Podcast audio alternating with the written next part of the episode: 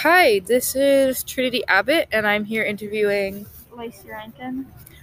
Okay, so our first question for today is uh, How do you explain the children's behavior in the film? Um, they were very like mean and discriminatory to people who were said to be better than them, and uh, for the people that were like worse than them, they were just being rude for no reason, teasing as if anything made a difference. Yeah, um, and then how did the young children learn the rules of discrimination?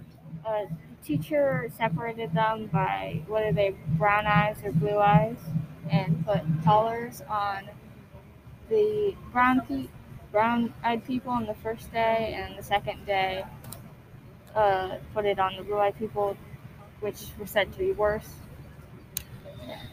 Um, okay, and uh, why, why and how did the discrimination, how, why and how did the discriminatory behavior affect academic performance?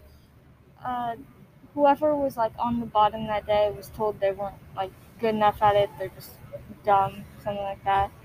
Uh, and they didn't have a drive for it. They didn't really want to work for anything, as one of the kids said.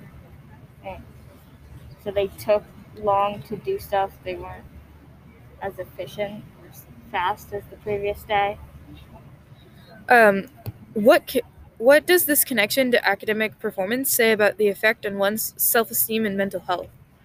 Uh, it's greatly affected by like how well people tell you that you're doing and uh, kind of praising you for doing good stuff and telling you that you're bad. Yeah. Um, how is racism and discrimination passed from generation to generation? Um, yeah. Uh, when your parents tell you stuff that what you want to believe, and a lot of times you don't have any other choice because they're your parents and you have to do what they did, live in their house and stuff. Uh, but yeah. Consider the reactions from the children and adults, and and uh, when participating in this experiment. What types of emotions were people feeling and expressing? What does this tell us? Um, that like even adults weren't really understanding racism stuff. Like they're the ones doing the experiment. They were just like, yeah. Um, they were very like frustrated, upset, and confused why they were being treated this way all of a sudden from when right before they were being treated fine before uh, the teacher separated them.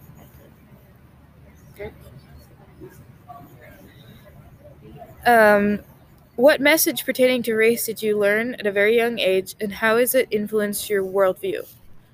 Um, I don't think it's that young, but like my dad always hated cops. Uh, like he'd explain to me, he'd be like, "Yeah, I'm a white man, so I wouldn't get in trouble when I get pulled over." He's he's very angry a lot of times for no reason, so it's like aggressiveness, but like I still got the message. Not really anything from my mom though. Um, what is your personal reaction to take uh, to take away or take away from the documentary? it's a it's a, like a good experiment to do on children and pretty much anyone of any age to just teach them about things. Um, I think it should be done a lot of places so that people aren't the people that they are today. Yeah. Yeah. Why do you think the um, the adults had a harder time grasping the experience compared to the children? Because they think they already knew like racism and stuff. They knew what it was and they hadn't experienced it firsthand. They weren't aware of like I don't think that would be like anywhere near to like how much it actually is, but they had never really experienced that before. Do you think that the children took uh, more away from the experience than the adults did? Yeah, because they're young, and I think children can get more like butthurt about that stuff, and especially being punched by someone, learn more, I guess. Yeah. Uh, thank you for letting me interview you. Yeah.